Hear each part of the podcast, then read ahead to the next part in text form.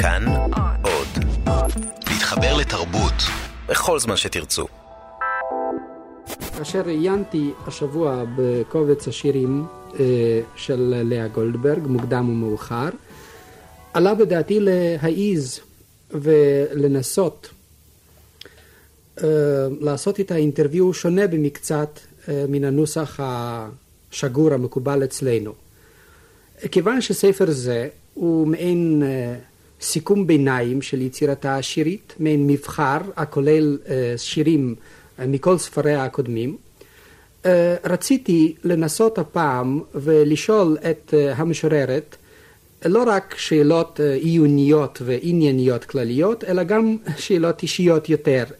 אינני יודע באיזה מידה אצליח, זה תלוי במשוררת לאה גולדברג. על כל פנים, השאלתי הראשונה תהיה, מתי כתבת ומתי פרסמת את שירייך הראשונים בעברית? והאם בכלל התחלת לכתוב בעברית או בלשון אחרת? אשר לשאלות אישיות אני תמיד נזכרת בדבריו של אוסקר ויילד שאמר שאין שאלות אינדיסקרטיות, יש רק תשובות אינדיסקרטיות. אני אנסה להשיב אל העניין. אני התחלתי לא לכתוב, אלא התחלתי לחבר שירים ברוסית כשהייתי בת חמש.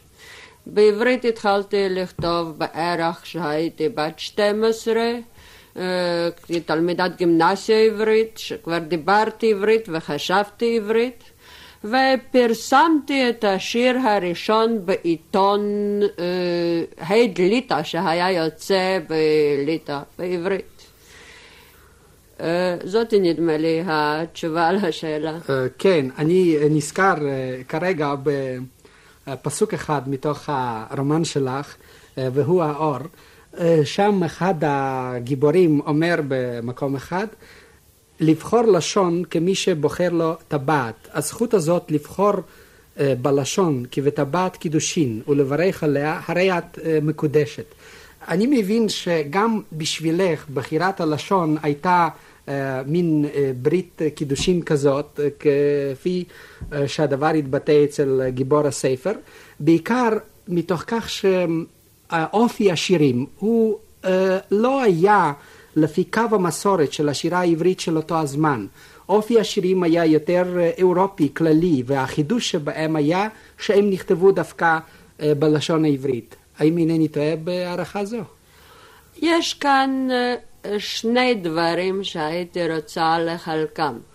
האחת, לבחור בלשון. ודאי שהכתיבה בעברית בגיל של נעורים היה בשבילי עניין בחירה מאחר שאני קראתי רוסית ודיברתי רוסית וחשבתי רוסית לפני הזמן הזה הרבה יותר מאשר עברית אבל לא רציתי לכתוב בשפה הזאת אבל הדברים אחר כך נהיו טבעיים ועד היום אינני יכולה לתאר לעצמי שאפשר בשבילי לכתוב משהו באיזו לשון אחרת אלא אם כן משהו היתולי ובלתי רציני החלק השני של השאלה היה מה אופי השירה, האם זה היה ביודעין או לא. אני חושבת שלא היה כאן שום עניין של כוונות מיוחדות. אני בנעוריי אהבתי חוץ מן השירה העברית שני משוררים. כשהייתי בת 15 המשורר שלי היה אלכסנדר בלוק. כשהייתי בת 17 אני קראתי בפעם הראשונה את השירים של רילקה. העולם שלי היה חוץ מהספרות העברית והתרבות העברית, דברים שלמדנו בבית ספר ושהיו קרובים לליבי, עולם של הזמן ושל השירה שאני חייתי בו, והיה טבעי שאני כתבתי כמו שכתבתי. לפי שצריכה הייתי לבטא את עצמי ואת עולמי. כוונות לא היו כאן. ברור, אבל גם היה אקלים מיוחד לשירה העברית באותו הזמן. גם אז התחוללה אצלנו אותה המלחמה בין המודרניסטים לבין הטרדיציונליסטים כביכול, ואם אינני טועה, שירייך הראשונים בעברית נתפרסמו בשבועון כתובים שבעריכתם של שטיינמן ושלונסקי, וודאי גם זה לא מקרה היה.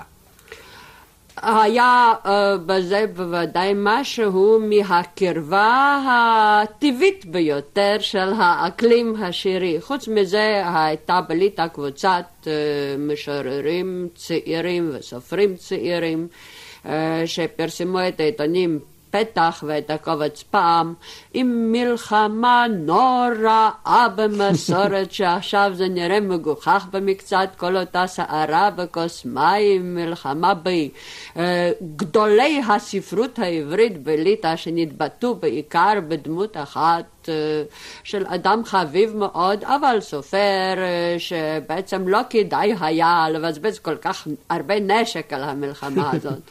אה, בכל אופן, הפגישה עם כתובים הייתה לא אינדיבידואלית אלא קולקטיבית. כל הקבוצה הזאת איכשהו ראתה את עצמה שייכת לזרם הזה, ואני הייתי אחת מהן.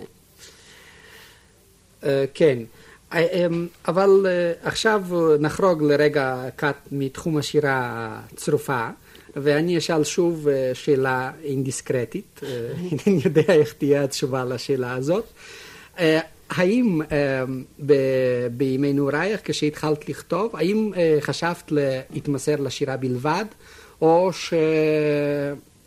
שלימודייך באוניברסיטה, שהיו מכוונים נדמה לי לאפיק אחר, אם אינני טועה, למדת שפות שמיות בגרמניה, הייתה כאן איזו כוונה של דואליות מסוימת בחיי הרוח.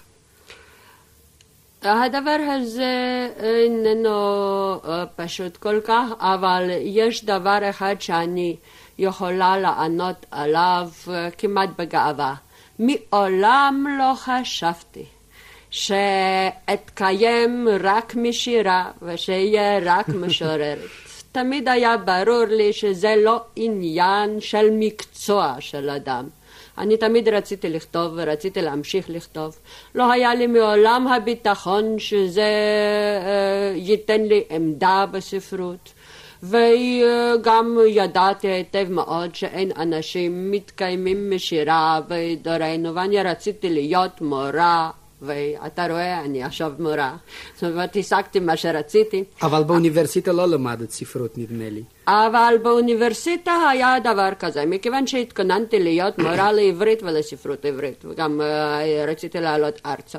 ומכיוון שהיה לי משהו חסר במקורות, לפי הלימודים של בית הספר שלנו אנחנו למדנו בעיקר את התנ"ך, אבל מקורות אחרים לא למדנו. מה שחסר היה לי במקורות, ממה שלמדנו בבית הספר, רציתי להשלים בפילולוגיה שמית. והלכתי ביודעין בקו זה, שהיה מצד אחד מבסס את לשוני שבה כתבתי, מצד שני חשבתי, אני למדתי גם פדגוגיה, למדתי היסטוריה כללית, ואגב בשנתיים הראשונות שלי שלמדתי באוניברסיטה בליטא למדתי גם ספרות, גרמניסטיקה וספרות רוסית, נוסף כן, על כך, כן. אבל אלו לא היו המקצועות הראשיים שלי. והשפות השמיות, ששכחתי אותן כבר, באמת שכחתי, שימשו לי בכל אופן יסוד ללשון העברית, הדקדוק ההיסטורי וכיוצא בזה. חוץ מזה, ההתעניינות שלי שהייתה בזמנו בבון, כשלמדתי באמת התעניינות מדעית, אני עכשיו רחוקה מזה מאוד, דבר שנפסק משום שחיי הלכו באפיק אחר, אבל ייתכן שהייתי אז יכולה להמשיך בזה אילו כל המצב בעולם היה אחר. דרך אגב, ראיתי פעם בספרייה הלאומית חוברת בגרמנית, עבודת הדוקטורט שלך, נדמה לי, על איזה נושא זה היה? התרגום השמרוני. אהה. Um, טוב. עכשיו נעבור יותר לתחום השירה והקובץ הזה שהופיע עכשיו. ושאלתי הראשונה בעניין זה היא אה, בנוגע לספרי הראשון, טבעות עשן. השירים האלה נכתבו נדמה לי לפני אה, שעלית אה, ארצה, אם כי הופיעו כאן בארץ כן. בהוצאת יחדיו, נדמה לי 34. 35. 35. והייתי רוצה לדעת כיצד את מתייחסת היום לשירים האלה. אה, אני רואה שבספר בחרת מועטים מהם, אבל לא מה שאני הייתי סבור כתבחרי, כי דווקא כמה מהשירים הפרסונליים יותר נמצאים במבחר הזה, אה, ואילו כמה מן השירים כלליים יותר נאמר, אינם. מה היה הקריטריון בבחירת השירים האלה? כשאדם בעצמו צריך לעשות מבחר לספר שלו, עליו לעבור סטדיה מאוד לא נעימה, וזה לקרוא את כל כתביו שלו. זה לא דבר שהייתי בוחרת לעשותו אלמלא העניין כפה. אה, ישנם משוררים אחרים שאומרים להפך, כשהם רוצים לקרוא שיר טוב, הם לוקחים את הספר שהם עצמם כתבו וקוראים שם. אה, טוב, זה עניין של טעם, אין זה טעמי. על כל פנים, אחד הדברים הלא נעימים ביותר בשבילי היה לקרוא את טבעות עשן מההתחלה ועד הסוף. כשקוראים את הספר עכשיו, כולו הוא מונוטוני, יש הרבה מאוד חזרות, ויש בכלל no, דברים שאני מוכנה להסכים עם הביקורת השלילית שהייתה בימים ההם. אבל uh, מה שבחרתי, אני בחרתי קצת גם uh, מבחינת תעודה. לא להתחיל מתחנה אחרת, אלא זו שהייתה באמת התחנה הראשונה בפרסום הספר. אני את כל השירים כתבתי לפני עלותי ארצה, אני הדפס ב-35 כאן, לאחר שעליתי, חודש ימים אחר שעליתי ארצה. ובחרתי לא לפי הנושאים, וככה עשיתי בכל הספר כולו, לא אכפת לי אם זה פרסונלי או לא פרסונלי. אני בחרתי לפי הטיב, מה שנראה לי כטוב יותר. אולי אני טועה, אדם בעצמו כמובן איננו אובייקטיבי, אבל אני לפחות, יש לי מידת מה של חומרה לגבי עצמי, ובחרתי את השירים כאלה שנראו לי טובים קצת יותר באותו ספר. התחנה השנייה, שיבולת ירוקת העין, וזהו כמדומה לי ספרי ארץ ישראלי הראשון. האם את סבורה כי כאן השתנה רק האיך או השתנה גם המה? זאת שאלה שאולי אני שמחה קצת להזדמנות לענות עליה. ראשית כל, השירים של טבעות עשן נכתבו כולם עד גיל 23. ומטבעות עשן עד שיבולת עברו כמה שנים ובאותו גיל ההבדל של השנים האחדות הוא הבדל גדול של בגרות האדם. נשתנה אם כן האיך, נשתנה גם המה, אבל דבר אחד רציתי לומר, בכל הביקורות שנתפרסמו עליי, מישהו כותב השירים בטבעות עשן הם סלונים ואורבניסטים. זה מרגיז אותי תמיד. אני כתבתי חלקם בברלין, ובכן היה שם עיר גדולה. אני כתבתי כשכתבתי על נוף של ליטא, זה לא אורבניסטי ולא סלוני, זה היה עולמי של עולמה של הנערה הצעירה באותן הנסיבות, ועל זה היא כתבה. שיבולת נכתב כבר פה, וודאי הרשמים החדשים עושים גם שירים חדשים, אי אפשר איך לחוד ומה לחוד. אבל בשיבולת ירוקת העין אה, ישנם לא רק שירים מן הנוף הארץ ישראלי, אלא גם מעין חזרה לנוף הילדות הליטאי, אה, ודבר זה מורגש אה, עוד יותר בתחנה השלישית, בספר מביתי הישן. שאני מבין כי הוא נכתב uh, בימי המלחמה, וכאן בוודאי הייתה גם איזו uh, סיבה uh, אובייקטיבית אבל רגשית, אם אינני טועה. כן, בעצם חלק מן השירים של הילדות ושל ליטא, כמו למשל השיח האדום בשיבולת, כן. גם הם כבר נכתבו בימי המלחמה. כן. ואין פה רק נוסטלגיה לילדות, אלא עם כל הבשורות הרעות על חורבנה של ליטא, התחלתי לראות בחלום ובהקיץ. רדפו אותי תמונות מאותו עבר.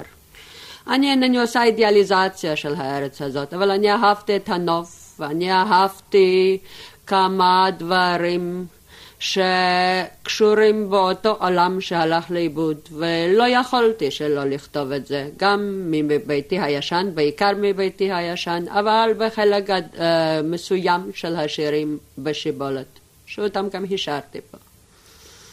ואתה התחנה הרביעית, וזה שיר בכפרים. אני מוכרח להודות שזהו ספר שלי יש סנטימנט אליו. עוד משנת הופעתו, נדמה לי 42 או 43. אינני זוכרת את התאריכים. אני זוכר אבל את החוברת הלבנה המרובעת עם הכריכה המצוירת בדמות של רקמה כפרית. כן, נבון עשה את זה. כן, הייתה יפה מאוד הכריכה הזאת. אבל דבר אחד לא, לא ברור לי עד היום הזה, האם אלה היו תרגומים או עיבודים חופשיים, שירי העם האלה? הם היו עיבודים חופשיים. לפעמים אני לקחתי שורה או בית שלם משיר עם רוסי או ליטאי, ואחר כך פשוט המנגינה והרוח של הדברים נשא אותי. למשל, אחד השירים uh, שמתחיל במילים כך לאמי הורתי אמרתי אמור אמרתי בפרוס הקיץ זה הבית הזה הוא שיר עם ליטאי ידוע עד למאוד גוטה משתמש בו בתרגום גרמני בספרו, בדפישרין שלו. והרדר שם לב אליו. אני אהבתי אותו מאוד במקור. הדבר היחידי שאהבתי, היחיד שאהבתי בספרות הליטאית היו שירי העם שלהם.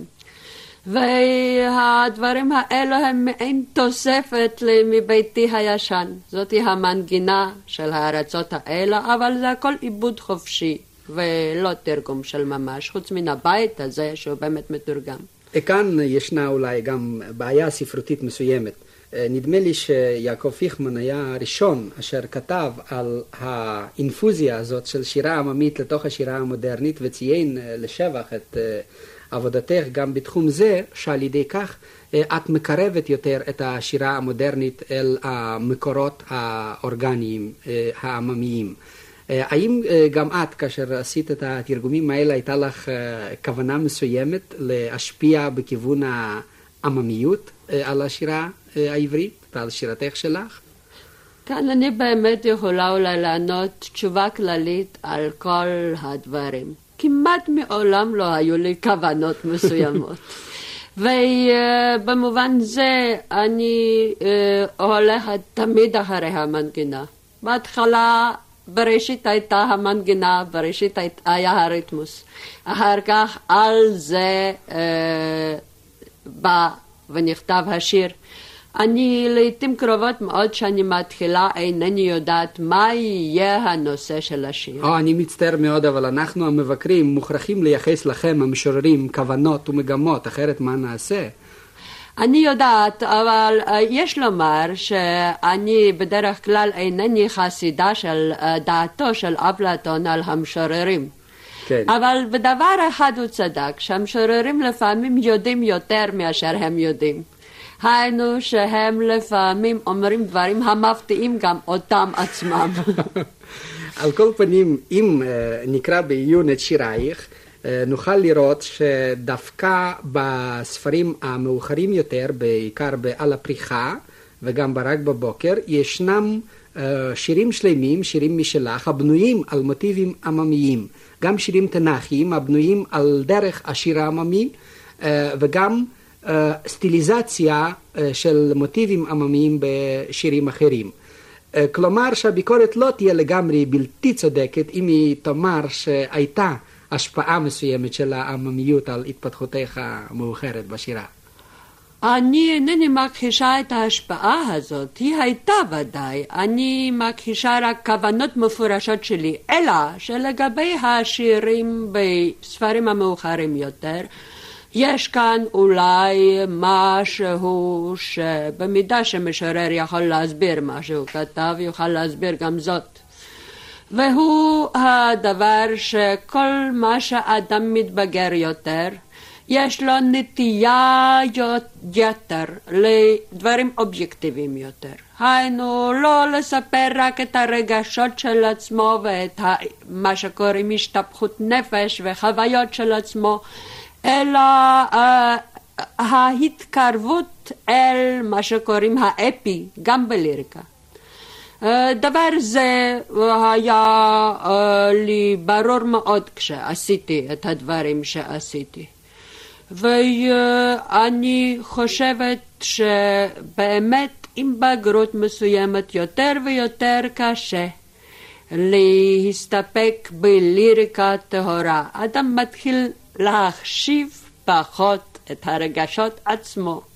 ולראות יותר את העולם שמחוצה לו. וכאן כמובן השירה העממית או המסורת של השירה, נאמר שלנו, של ימי הביניים, או, או, או כל שירה עתיקה יותר, היא, היא עזר גדול למשורר,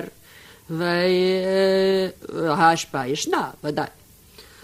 כן, אם כבר דיברנו על הביקורת, אזכיר כאן שהמבקרים ראו בדרך כלל ב, בספר על הפריחה את המבוגר והמושלם ביותר בספרי שירייך. האם את מסכימה להערכה זו? קשה לי מאוד לדעת מהו המבוגר והמושלם ביותר, על מושלם בכלל קשה לדבר במקרים כאלה, אבל אם תראה, הבחירה שבחרתי. מה... טבעות עשן נתתי שירה, תשעה שירים אם אינני טועה. משיבולת בערך את המחצית. החל מביתי הישן כמעט את הכל. כן. זאת אומרת, אני חושבת שאז עליתי לאותה דרך שבה אני יכולה לעשות את המקסימום ממה שאני יכולה. ובמובן זה אינני יודעת אם יש הבדל בין על הפריחה לברק בבוקר. זה כבר עניין של טעמם של אנשים. נכון, אני רואה את שני הספרים כספרים הבוגרים כן, יותר כן. שלי. אמ, נכון הדבר שבספרים האלה, כפי שאת כבר ציינת מקודם, יש אה, יותר שירת כלל מאשר אה, שירת פרט.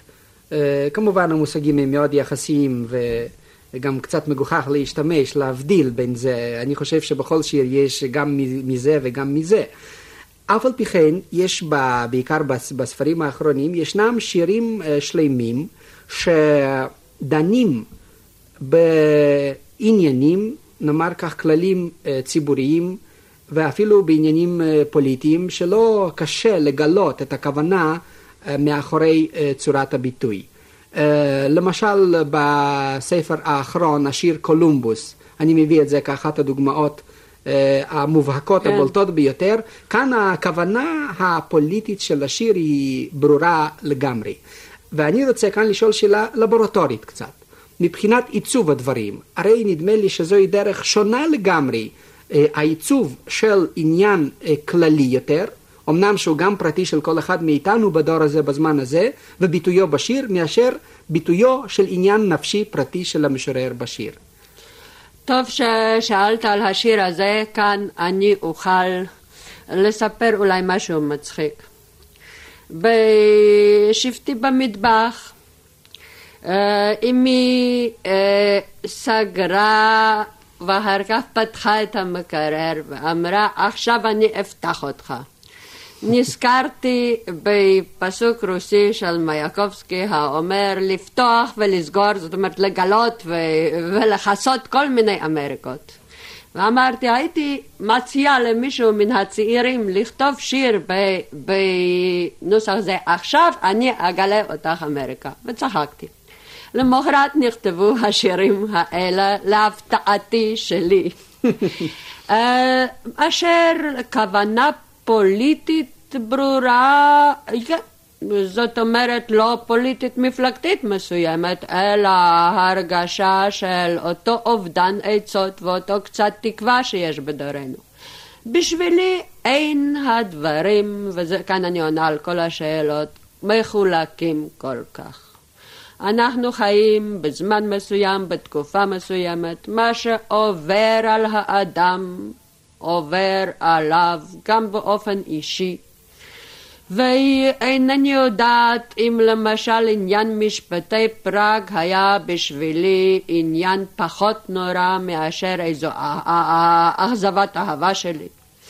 אה, הדברים האלה מוכרחים לבוא לידי ביטוי אם יש כוונה או אין כוונה, אם אדם כותב. זה יכול להיות לא באותו זמן, זה יכול להיות כעבור שנים. הדברים בלי שום כוונות מצטברים ומבקשים ביטוי כלשהו. Uh, ההבדל בין השירים הראשונים ולאחרונים, ששם יש מה שקוראים נושאים כלליים יותר, כמו כנגד ארבעה בנים, אתה ודאי כן, מתכוון, כן. השירים קולומבוס, באיזה מובן גם השירים אנטיגונה, למשל, שהם פרטיים, אבל בכל זאת זה עניין של חללי מלחמה ודברים uh, דומים לאלה. אני חושבת שזה בא מתוך כך שכל מה שאדם uh, uh, מתבגר יותר, הוא חי יותר את המציאות שלו כמציאות שאיננה רק עם עצמו, אלא עם בני אדם. ואם הוא כותב ביושר מה שהוא כותב, הדברים האלה באים לידי ביטוי גם במה שקוראים השירים הליריים. כן. אני מבין מדברייך, אה, אם אני מנסה לסכם לעצמי דבר אחד, שאת השירים אין כותבים, השירים נכתבים מעצמם, אבל השירים הם מבטאים ממילא אה, את הדברים המעסיקים את המשורר, אפילו אם המטלה לכתיבת השיר זוהי בדיחה כמו במקרה זה של קולומבוס. וזהו דווקא הדבר המעיד אה, כאלף עדים אחרים על האותנטיות של השיר עצמו. אבל יש לי עוד איזה סעיף משנה לשאלה הזאת, והייתי רוצה לשאול דווקא אותך, שאינך עוסקת הרבה מאוד בעניין הצורות של השירה, בריתמוס, בחריזה, במבנה, שזה מעסיק אותך וזה ניכר גם השימוש בצורות שירה שונות ביותר בתוך ספר אחד. בסונטה או בסונטה הקצוצה או בשיר בנוסח, בנוסח ובריתמוס של האודיסאה וכולי וכולי. הייתי רוצה לשאול אותך שוב שאלה לבורטורית. האם uh, את ממחישה בשירייך ביודעים את הכללים המסוימים, או שגם כאן זה מתנגן מעצמו? ומהו בכלל החלק בין, uh, מהי החלוקה בין ההשראה והמלאכה בכתיבת השיר? אני אוהבת מאוד צורות מדויקות וסגורות בשירה. ריתמוס מפורש, חרוז מפורש, אף על פי שכל זה עכשיו מאוד לא באופנה. והדבר הזה איננו, אה, אה, איננו מפריע לי כל עיקר. אני אוהבת את צורת הסונט. משום שזאת היא צורה סגורה וצורה המטילה חובות על האדם שכותב ושכל כך קל לכתוב דברים חלקים בסוג זה ולא לומר שום דבר ויש רצון לומר. אבל עליי להודות שבשעה שאני מתחילה לכתוב שיר אני אינני בוחרת ביודעין בצורה. אמרתי זה מתחיל מן המנגינה המנגינה, הריתמוס אצלי בפנים. רוב הדברים אני מתחילה לכתוב כשהשיר כבר מוכן. זאת אומרת, אני כותבת אותם או בהליכה, או באיזה מקום שאין בידי עיפרון ונייר. כשאני מתחילה לרשום אותו, רק אז כמעט אני רואה את הצורה. אם זאת סדרת שירים, כמובן השיר הראשון על פי הרוב קובע גם את ההמשך. אני אינני מזלזלת במלאכה בשירה. אני חושבת שאדם שהוא עושה דבר צריך לעשות טוב, אם זה שיר ואם זה שולחן, היינו הך. והעבודה על השיר לעיתים קרובות מתחילה אצלי לאחר שכבר העליתי אותו בכתב, ואז מתחיל עניין של מבחר מילים ובדיקה אם הן מדויקות. אשר לחרוז ולמשקל. כמעט לעולם אינני מתקנת אחרי הכתיבה הראשונה. זה כבר ישנו. ועם כל היחס הטוב שלי לצורות השונות, אני צריכה לומר הצורות באות אליי יותר מאשר אני באה אליהן. השכלול שהוא הסטדיה השנייה והשלישית זה דבר אחר, אבל כמעט לעולם איננו נוגע דווקא לצד הפורמלי הזה של השירה, יותר למבחר המילים ובחינת הדיוק של המילה וצירופי המילים. אני שמח שהתשובות שלך היו uh, לא פחות אינדיסקרטיות מהשאלות שלי, ואני באמת מודה לך גם בשמם של המאזינים, שבוודאי ישמחו להזדמנות זו uh, לבוא בסוד בית היוצר שלך, ותודה רבה ושלום. כל ישראל, אוצרות הארכיון. אני אקרא שני שירים בשם אנטיגונה.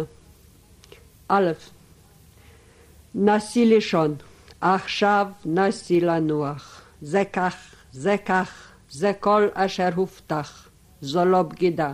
הכל רשום על לוח האדמה אשר נשאה אותך. מחר, מחר, הציפורים הציפו בצפצופן את שחר המתים, ואלה שנותרו לחיות הוסיפו בעיר, בשוק, ברחוב, ובבתים. רק את תעיד בין מצבות. כל קבר אמר רק לך, כי אז ביום הדין תעידי על הכל, ולא מעבר לעולם זה תתני חשבון ודין. אבל הכל נדם.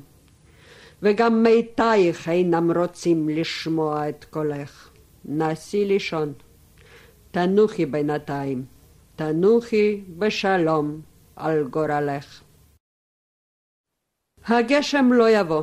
העננים תלויים באופק כעדים מתים למה שלא יבוא. שאננים יוצאים אנשי העיר מן הבתים. את מכירה בהם מאות אחים אשר ראו את שחר המיטה. הביטי, הם הולכים, הם שוכחים, הם מוכרחים לחיות לעת עתה. הגשם לא יבוא. האדמה ויתרה עליו, היא רגילה בכל, בחנק, במשכוח, בדממה. בדמעותייך הבוכות אין קול. הגשם לא יבוא. הכל קרה, עכשיו נסי לחיות בלי סערה.